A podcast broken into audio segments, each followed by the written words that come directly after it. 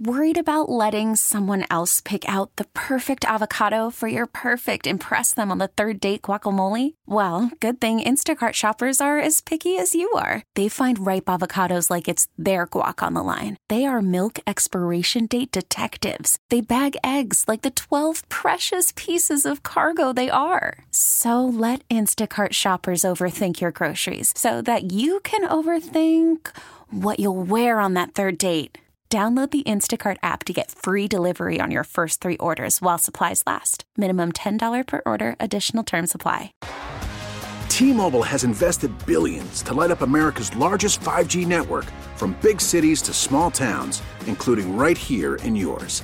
And great coverage is just the beginning. Right now, families and small businesses can save up to 20% versus AT&T and Verizon when they switch. Visit your local T-Mobile store today.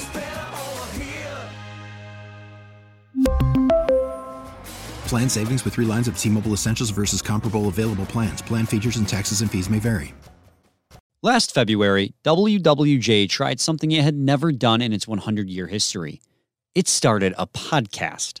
The ability to take some of that reporting that WWJ's been building for, you know, a century and to be able to elongate that into a little more in-depth storytelling was something that I was really excited about. As we celebrate one full year of the Daily J, we take a look back at how we got here and our favorite stories that we told along the way. I'm Brian Fisher, and this is the Daily J. A year ago this month, the Daily J began giving you daily news stories on the happenings around Metro Detroit, from the serious to the silly. But how did we get here? How did the idea of WWJ's first ever podcast come into existence? Well, the show's executive producer, Zach Clark, and I sat down and had a conversation about the show's origins and the amazing year that we got to have. All right, Zach, we are celebrating the one year anniversary of the Daily J, the start of it all.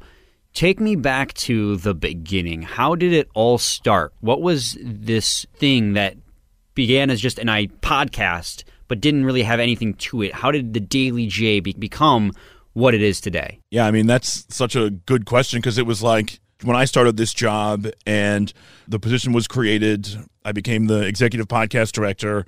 I mean, literally, the goal was let's have a podcast. And I'm like, hey, sweet. And so the company at the time said they wanted every market, every brand to have a daily. So the thought was we would do a daily news podcast. And part of that, the newsroom at WWJ has been telling stories for 100 years. They do it so well but they're very limited on time, you know, 30 seconds, 45 seconds, a minute if you're lucky.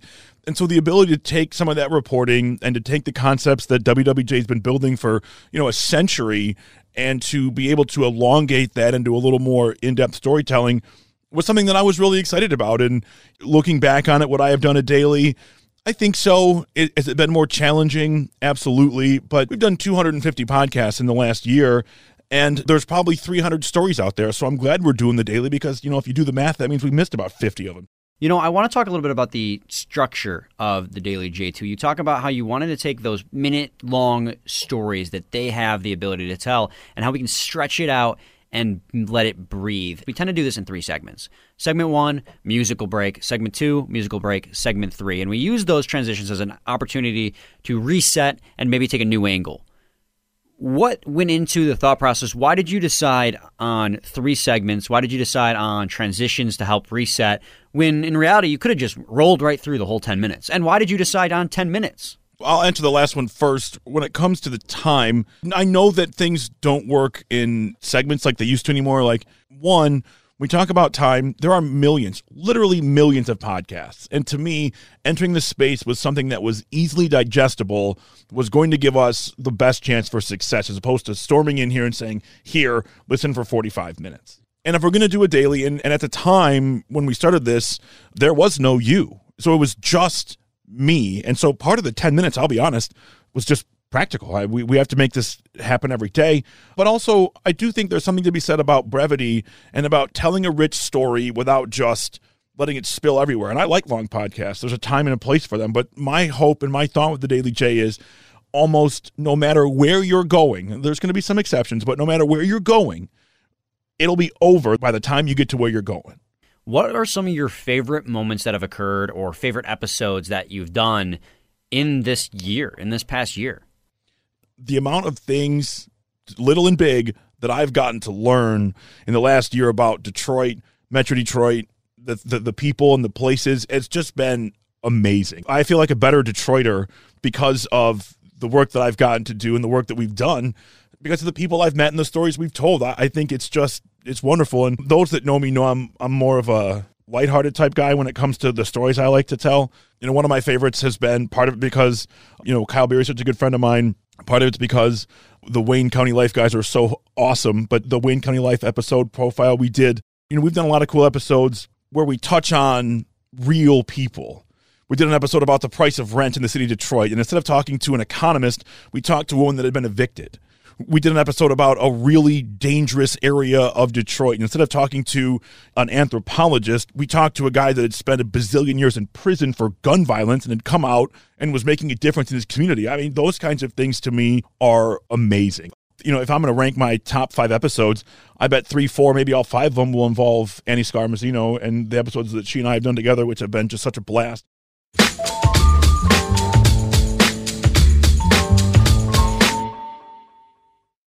Zach mentioned Annie Scaramazino. She is WWJ's social media director, and she is also a big fan of all things Metro Detroit.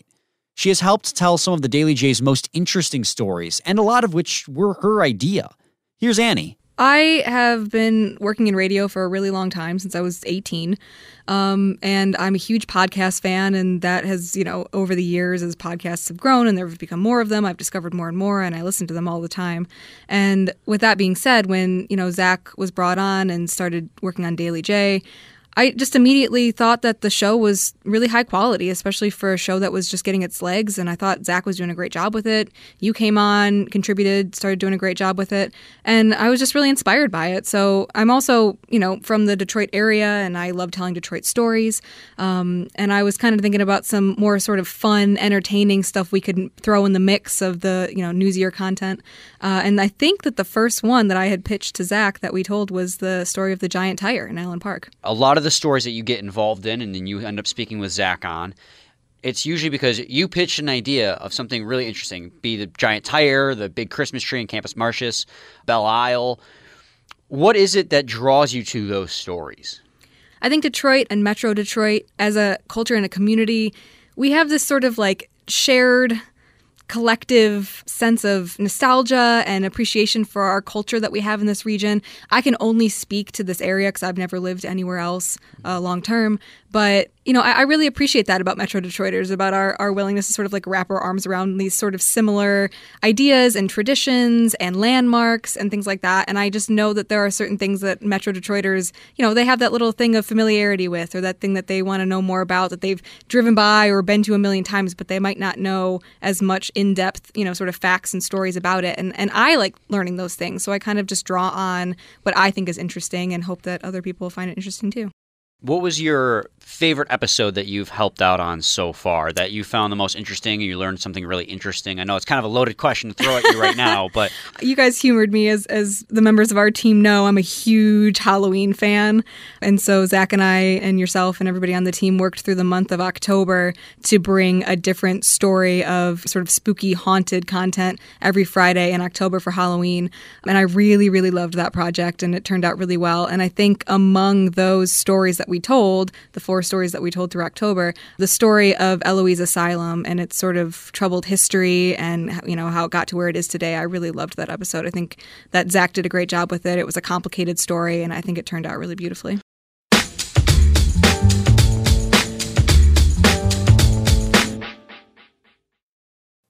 I think what makes this past year so special was not the growth of the podcast or the myriad of stories we got to tell but just how much we learned in the process of telling these stories. That's what's really interesting that I found with this podcast is while it's educational for our listeners, it's also educational for us. And I think some of the most entertaining episodes are the episodes where we are learning with our audience. Yeah, I've got this thing, and you know that it bothers me because you sit next to me and you have to hear it a lot.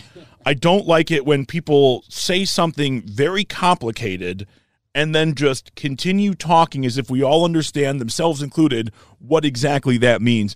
We had an episode a while ago. The episode itself, not sexy at all, right? It's about forever chemicals, it's about PFAS.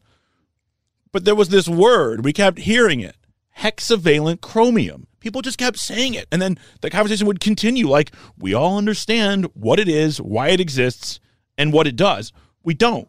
And so we stopped it right there and we figured out what hexavalent chromium is. And it turns out that, of course, we're covered in it. It's how they chrome plated cars. Where do they make cars? Here.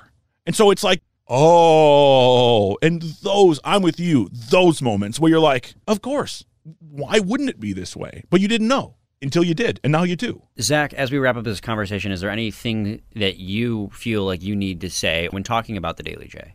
I appreciate all of the support I've gotten internally from you know our bosses and, and our coworkers have been so great about this. It it really only is my job and your job to make these podcasts, but you know whether it's we mentioned Alexis or Jeff Gilbert or Charlie Langton, we've had so many people. Murray Feldman is fabulous with his time. We greatly appreciate that.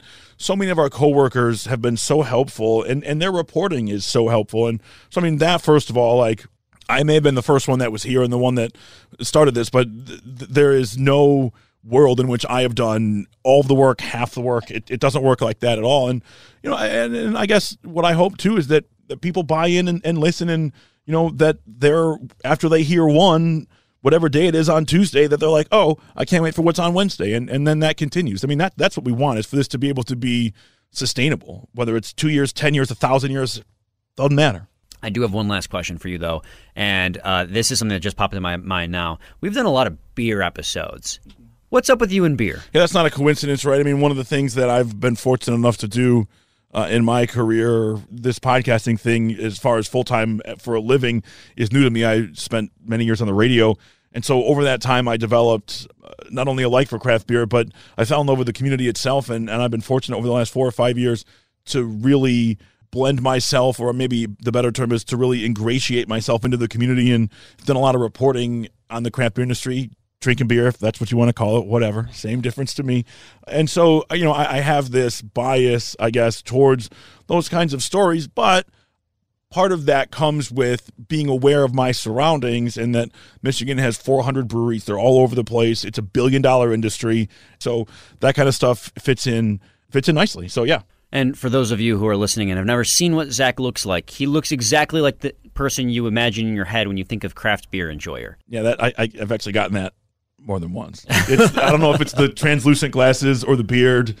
I'm not wearing a flannel today, so that that helps a little bit. But I've seen you out, and the, the Oh, yeah, flannels no, are no, part of the I- arsenal. No argument. That's that's exa- what what does Zach look like? Craft beer drinker.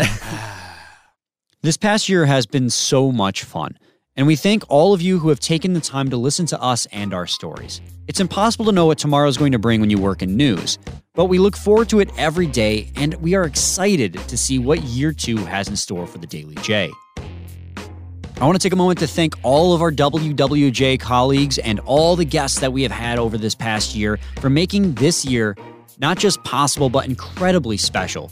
We could not have done it without any of them. And as always, this episode wouldn't be possible without WWJ's digital team. Check out WWJNewsRadio.com for the top local news stories on demand 24 7. Make sure you don't miss out on the new episodes of The Daily J by subscribing using the Audacy app or get it wherever you get your podcasts. Our theme music is written and produced by Ozone Music and Sound in Southfield. I'm Brian Fisher, and this is The Daily J. Thanks for a great year.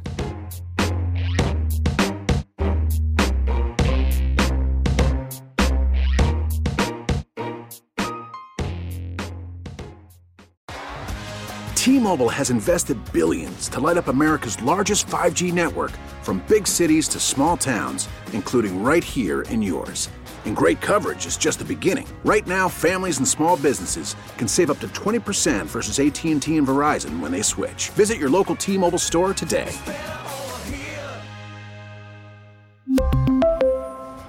Plan savings with three lines of T Mobile Essentials versus comparable available plans. Plan features and taxes and fees may vary. Spring is a time of renewal, so why not refresh your home with a little help from Blinds.com? We make getting custom window treatments a minor project with major impact. Choose from premium blinds, shades, and shutters. We even have options for your patio, too. Blinds.com invented a better way to shop for custom window treatments. There's no pushy salespeople in your home or inflated showroom prices. Our design experts can help you find the perfect window treatments on your schedule. We'll even send free samples directly to you. Plus, we can handle the measuring and installation for you. Unlimited window treatments installed for just one low cost. And with Blinds.com, you'll always get transparent pricing, no hidden fees. Our free shipping and 100% satisfaction guarantee can put the spring back into your step and into your home, too. Shop Blinds.com right now and save up to 45%. Up to 45% off for a limited time at Blinds.com. Blinds.com. Rules and restrictions may apply. Oh, oh, Protect your vehicle's engine with a full synthetic oil change and save with Mobil 1 at O'Reilly Auto Parts. Purchase five quarts of Mobil 1 full synthetic motor oil and receive a $10 O'Reilly gift card after rebate. See store for details. With your Mobil 1 purchase, you'll also receive two times points during O Rewards Bonus Points Month at O'Reilly Auto Parts. Oh, oh, oh, O'Reilly Auto Parts.